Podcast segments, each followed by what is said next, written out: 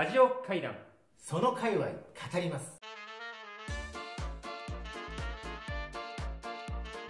はい山さん今日は18人目のゲストですね、記念すべき。うん、記念すべきですね。18人目のゲスト。毎回記念すべきですけれども、うん、ところでこのラジオ最近どれくらい聞いてんの？200万人強ですね。増えましたね、ええ。あの爆飲みです。うん、爆伸びしておりますんで多くの方が聞いておりますから、えー人気番組になっておりますが今日お招きしております。ゲストは何会話ですか？えホテル業界。お間違えた。ほホテル界隈。ホテル界隈。ホテル界隈。はい。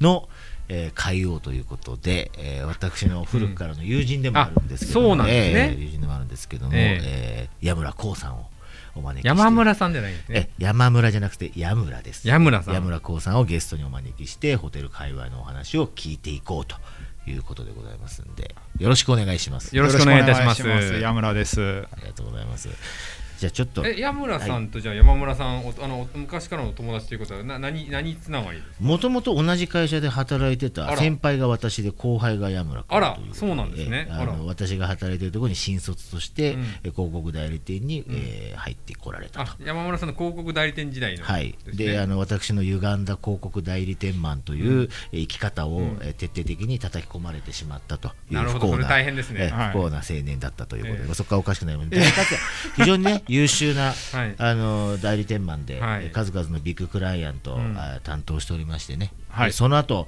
えー代理店を経た後、えー、と代理店から転職して、はい。えーメガネメーカー。はい。ですかね、えーの言っていいね。メガネメーカーね。はい、大丈夫ですよ。えー JINS。はい。うん。ね、皆さん知ってると思うんですけど、 JINS にご転職されて、はい。そこでももうとびっきりにすごいあの活躍をされて、うん。えー今でこそみんな日本人知ってますけども、えーブルーライト。ライト、目に良くない、うん。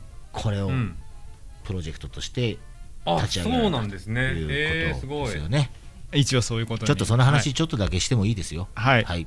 ずっと山田さん喋ってるんですね。ええ。あの、正確すぎて怖いですけど、本当にありがとうございます。え、なに、ブルーライト、いや代理店のね。代理店でもいいし。まあ、代理店が本当に、はい。こう、新卒で、えなんか、まあ、僕大阪出身なんですけど、はい。東京上京してきて、ええ。外資系広告代理店そのいろはを山さんからええ。極めて歪んだ形でうん。インプットされたと、うん。そこは間違ってないんまあ、ですね。そこは間違ってないですね。あの間違ってたっていうことにはだいぶ後で気づくっていう感じなんですけど、ただいまだに実は山さんとうん。仕事したことないんですよね、ええっていう人結構多いよね山さんね。避けてます。うん。あだから代理店で先輩だったんですけど、うん一緒に仕事したことはほとんどなくて、飲みにしか行ってないんですよ。まあそのなんでしょうあの先輩ずらしてる以上ですね、うん。当然仕事もできるんだろうっていうことになってますから、うん。えバレるわけにいかないので、うん。膝を突き合わせたガチの仕事は大体避ける方がいやいやいやいやいや。いや親しいあればあるほど、まあだってでもちなみに僕も山山ちゃんとあんまり仕事をしたことない、そうで。すねすごい長いこと一緒にいてすごい長い話仕事のことしてますけども、はい。実際になんか本当に2人でプロジェクトは回さないっていう。そうだから仕事の話はめちゃめちゃしてるんうんですよ、うんでも本当にあの印象的だったのはあの代理店マンっていうのは、うん。靴底減らしちゃダメだと。タクシー使えと。でタクシーは初乗りだったらちゃんと1000円置いて、もうお釣りをもらわないっていうのが基本だってなるほど。いうのをものすごい叩き込まれましたね。それ教えてる僕24歳ぐらいですからね 24ぐらいが20さらに年下の、えっと新卒に靴底を減らすもんじゃねえな。靴底減らさないと、ええ。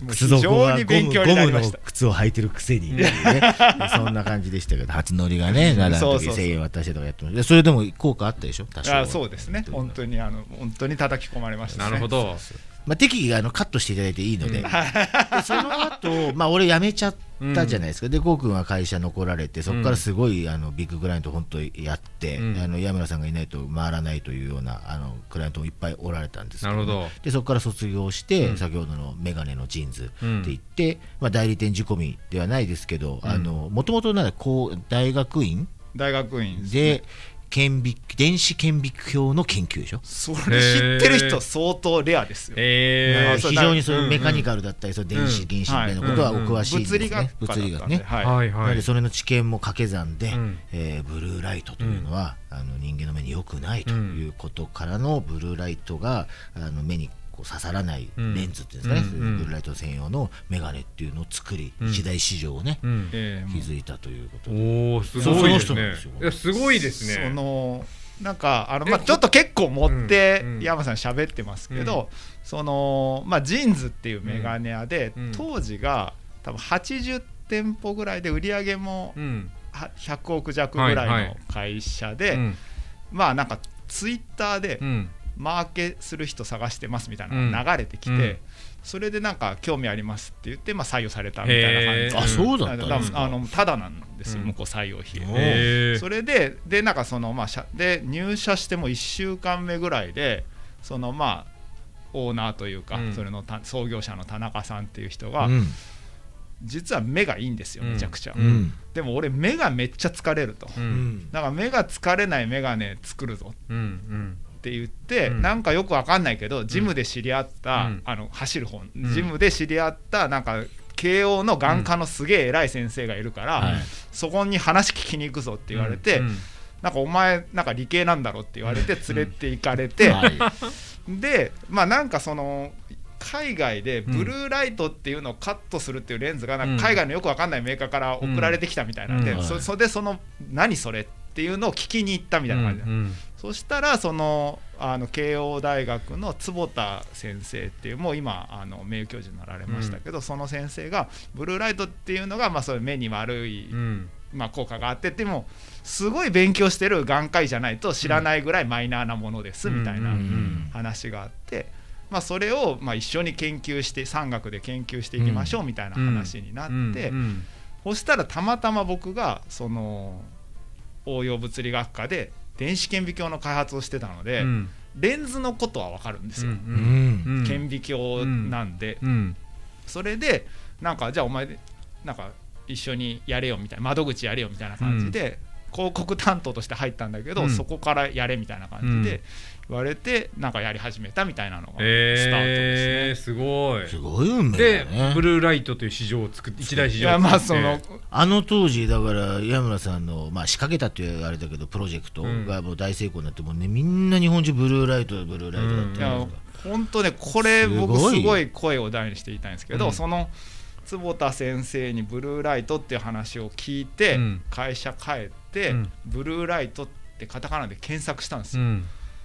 もう Google のうん。もう30ページぐらいめくったんですけど、ブルーライト横浜しか出てこなかったんですよね、その当時それぐらい全く知られてない、うん。で英語で検索したらブルーレイばっかり出てくるみたいな、うん。ぐらいマイナーな単語で、本当ねその時の画面キャプチャーをしときたかった。なっていうのは、まあでもそれだけ知られてないってことはまあいける可能性もあるわけじゃないですかね、いやだそのからもうとにかくブルーライトっていうのをめっちゃ悪者にして、うん。それを防げるメガネっていう位置づけ以外にうんうんうん。勝てる方法がないっていうのはうん。もう薬事法とかうん。そういうので考えてもうんもうそれしか道がなかったのでうんもういかにこのブルーライトをまあ悪者というかんまあ世の中ごと化するかみたいなことにうん。全勢力を傾けようぜみたいな話をして。まあ、ちなみに今スマホでブルーライトをあの検索すると一発でブルーライトとはから始まるほど。らもうすごいですね。ほぼブルーライト横浜が消えました、ね、横浜が消えた横浜が消える。完全にブルーライト市場を作った人でしょ？そうなんですでも今日はあれだよね。ブルーライト界隈の話じゃないんだよね。もうブルーライト界隈でもいいいいですか？っていやい話ですけやいやいやど、まあ、そうじゃなくてですね、雑だな。あの今、田中社え長のおこの振りはだってここまで来てブルーライト界隈かもしくはそのメガネ界隈の話じゃないの？これって。一回もホテルの話まだしてだってフリーホテル界隈ですよ。振りがね、そうだけどホテル界隈でそう矢村さんが何者なのかは今お話しいただいてるけど、靴底業界。なんなんでホテルなのかは繋がってないですよまだ。つながってるそこでですね、うん。じゃあ矢村さん続けてください、はい。その JINSのオーナーのね、で、はい。まああのジーンズの、うん。えーかったでしょまあまあまあそうですね。非常にまあ市場ができて、うん。まあ別にそれはあのブルーライトだけじゃないんですけど、はいええまあその広告担当として、うん。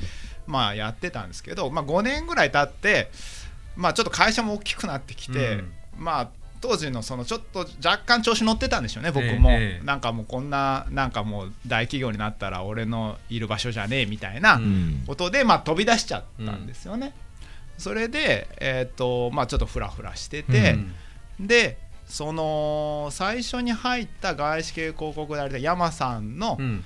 会社の、えー、と先別の先輩がオうん。ーストラリアで、あのマーケティングの会社を立ち上げてたんですよ。でそれの日本支社をやってくれるやつを探してるから、うん。お前やんないって言われて、うん。それで、えーとまあ、その仕事を始めたんですよ。うん。でその時も日本支社を立ち上げるにあたって、うん。山さんの会社のあのオフィスを間借りしてたんですよ最初は。なるほど。そこでもまたちょっとこう戻って、うん曲がりしかしてないです。まだ仕事してない。ですいやまだ仕事はしてないでもなんかそのそのその話は似たようなし話ですね。似たような話？やあの山村さまんも曲がり？うん、曲がりじゃなくて日本支社をやるっていう、ああまあ日本まあまああそうですね。まあそうそうまあその流れはありましたね。山さんもね。数多くのうん。いえとんでもないです。日本支社をまだホテルまで行ってないですね。あの早く行ってもらっていいですか？あそうすいません。申し訳ない。ええ。それで？あの結構まあその時がインバウンド全盛だったので、はい。結構その地方自治体とか、うんまあ、そういうホテルの会社とかが、うん。えっとその海外のインバウンドを呼ぶために、うん。じゃあどういう広告をやったらいいのかとかウェブサイトどうしたらいいのかとか、なんか旅行泊に出たいからそうんうん。のイベントブースを作るとか、うんまあ、そういう仕事を受けてたんですよね、うんだから代理店としてまあそういうところとのお付き合いがあって、うん。まあ、それ機嫌よくやってて3年ぐらい経ってそろそろなんか違うことやっていきたいなって思ってる時に、その、まあ、 JINSの社長の田中さんかほらら来た。あのホテルをうん。今作ってると、うん。前橋で。うん。でまあその JINSのその田中さんの出身地っていうのが前橋で、うん。まあ、 JINSの本社っていまだにあの登記上は前橋にあるんですよ。ううん。でまあなので僕も仕事で前橋っていうのはちょこちょこうん。その当時行ってたんですけど、うん。まあ、そこのまあ地域のへの貢献っていうことで、まあ、うん。いろんな活動してる中で、まあ、ほ古くなった旅館うん。を、まあ、買い取って、うん。でそれを再生しようとしてるっていうのは知ってたんですけど、まあ、それがもうだいぶできてきたと。うん。でお前なんか外国とかうん。よく行ってるみたいだし、うん。まあなんかインバウンドとかやってるみたいだから、お前支配人やれよみたいな、すごいね。決定ね。うん俺が拾ってやるよぐらいの感じで、うん。決定ベースね。うん。親分ならではの。そんなに困ってないけどうなんって思いつつ、うん。なんかお前どうせこの先やることねえんだろみたいなぐらい上から言われて、でいやいやいやっていう話で、うん結構寝かしてたんですよね。うんあすぐね二つ返事じゃなくて。二つ返事じゃなくて。俺も忙しいよと。ちょっと待てとあのいろいろやることあると。あると、うん。で実際その時にあのこれも若干裏話なんで JINSの仕事もしてたんですよ、うん。うん。あのメガネの。その外部として。う、ん。でそれもあって機嫌よくやってたんですけど、なんかもう JINSのその仕事してねえでホテルやれみたいな感じでかなりプレッシャーが強くなってきたんですよ、いい加減にちゃんとどうなってんだと。うん。 JINSのメガネやってる場合じゃないって、うん。 JINSのメガネの社長に言われちゃうんでしょ、いや、社長、大事ですよ、そっちもみたいな、いいんだよ、そっちはみたいな、まずホテルだと。それで、うん。あのーまあ一回断るにしても、うん。あのまあねやっぱりすごい恩義のある方だし、うん。まああの尊敬する方なんで、うん。まあ、一回前橋見に行こうとそうですね。言って前橋に行ったんですよ。でまあホテル見たて、うん。あのーまあなんかこう街なその街の再生みたいなことをやってる人何人かに会って、ほうほう。そしたらちょっとおもろそうだぞという気持ちになって、なるほどちょっと少し火がついたわけですね。そうなんですよ、ね、もうで完成してたの？ホテルは。ホテルはもうあのーほぼほぼ。結構まあ工事中で、うん。あともうちょっとで完成みたいな、半年あ半年後ぐらいに完成ぐらいの感じで、うん。でももうホテルのこう概要は見えてきてるっていう感じで、まあホテルがすごいっていうより、うん。なんかその街づくりでうん。こうなんか活性化するぞっていうなんか熱気の凄さみたいなものをすごい感じたんですよ。へえ、そしたらキュンときちゃったの、ちょっと。うん。そうそうそう。でその時にその うん。街づくりの方の田中さんの右腕みたいなうん。僕と同い年のうん。橋本君、橋橋本薫君っていう、まあ、今となってはもう友達なんですけど、うん。にいきなりなんか引き合わされて、なんかとんかつ屋でうん。なんかその前橋ってあの豚が産地なので、それのなんかその地域再生のためにできたとんかつ屋で、うん。なんかすげえ口説かれうん。て、まあなんか話聞いてて、うん。あもうなんかありかなと思って とんかつ一発だよ、お前。とんかつに負けたかもしれあないあとん。かつが美味しかったね。ヒレカツだったね。そう違うかだなね。いやまあロース派ですけど、ロース派ね。ロース派ですけど、まだまだまだまだ油が油を欲して。るそうかそうか。うん、でそれでそれでもうクロージングじまああのやらしてくださいっていう話をして、すごいね。さやっとややっとホテル来ました今。やっとですよね。で分かったと。でもここから脱線していいですか？うんいいよ。でホテルの立ち上げはそれが2019年の9月から、うん。あのまあ、そのプロジェクトに参加して、はい。でこう、まあ、開業の準備のためのなんはいかいろんなことをまあやり始めるんですけど、えまあ2020年になって、えあのコロナとかがひたひたとえうん。こう中国あたりでやべえぞみたいな話があるぐらいの時に、うんそのコロナとは全然違うんですけど、うん。いきなりあの田中さんからうん。リンクが送られてきたんうですよ、ん。何にもメッセージもない、うん。でそれが海鮮丼屋さんのリンクだったんですよ。日本橋にある辻飯っていう海鮮丼屋さんえで何もメッセージないんですよ。えうんでもこれは匂うと。うん行けと。言って翌日にいや別別に何も言わないんですけど、うん。とりあえず食っとこうと思ってうん。行ってそしたらめちゃめちゃ行列してるんですよ、でそう行列並んで、うん。海鮮丼食って、うん。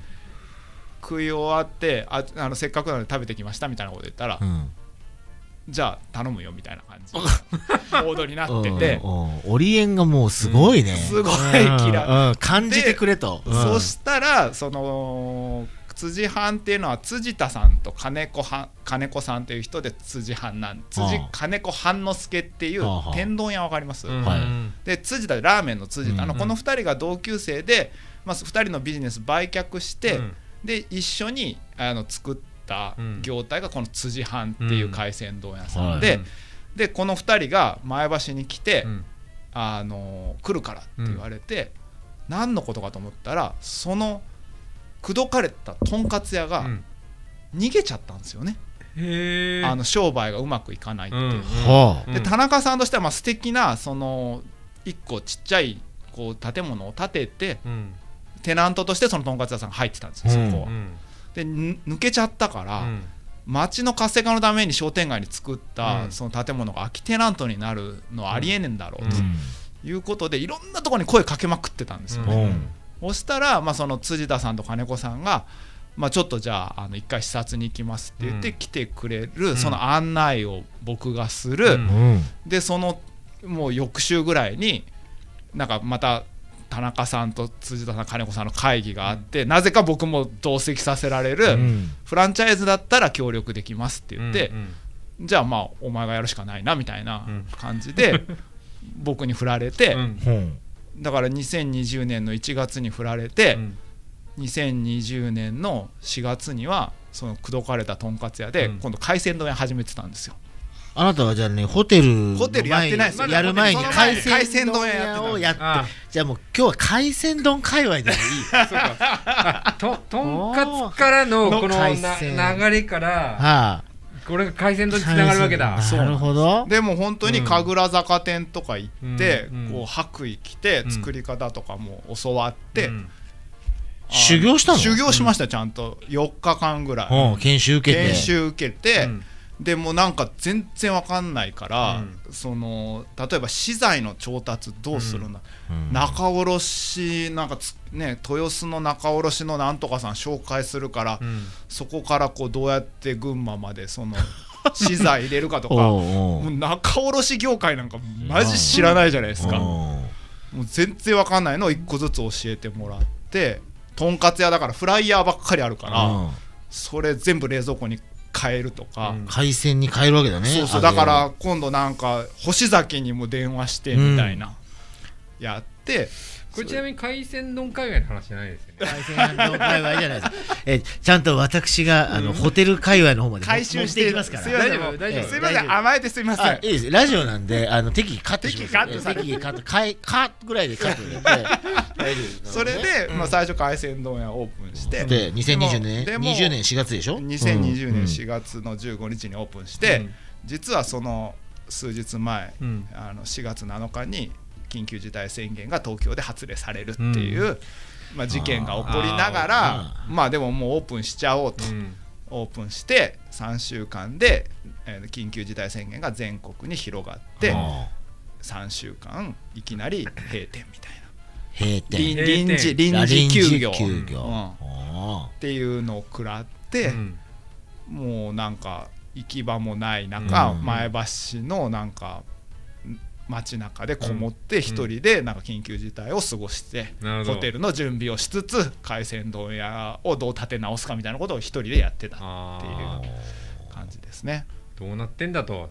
ー早くホテル出してホテル？そそれで？それでまあすごいあの良くない時期に船出してるんだよね。船まあ、相当ありえないよね。痺れる船出をですよして、ね。まあ、その海鮮丼屋をやりながら、うん。えー、と2020年のうんあの、まあ、夏ぐらいにようやくまあ行けそうだ、うん。あのもう、まあ、工事も遅れてたけど目処が立って、っうん。ていうことで、まあ、12月にオープンするぞっていうことでスタッフを採用して、うん。ホテルのね？ホテルホテルです今度は。ホテルね。はい。はい。やっとホテル来ました。あの最初に採用したのは板前さんだったんで。うん。あなるほどね。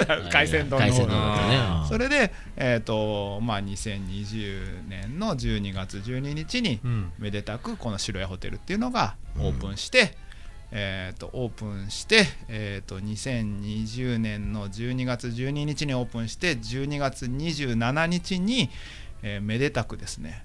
あの GoTo が、うん。えー、と中止、うん。あれ？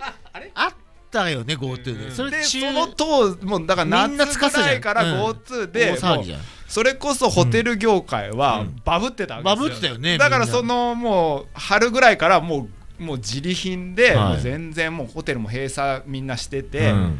でそっから GoTo だっつってガー盛り上がって、はい。稼働率どこも8割9割って言って、はい。で行くぞっつって白岩もそれに乗るぞと。と思ってうんうん。オープン急げして、ってねうん。でもその時にはもう爆上がりしてるわけですよ、はい。はい陽性者数が。はやべえっていうのは分かっていながらもう止められねえっつってうん。オープンして2週間で、えー、と緊急 GoTo がね。GoTo が中止になり、うん。年明けめでたくん。第2回目の緊急事態みたいな。うん。なるほどね。なるほど。運がないね。そうとね。じゃあもう結局その GoTo の恩恵をほぼ受け要するにスタートダッシュはもうきまあオープンはできたけどんそこから先こうまどんどんは何もなくまたさらに逆風とい逆うね。風ですね。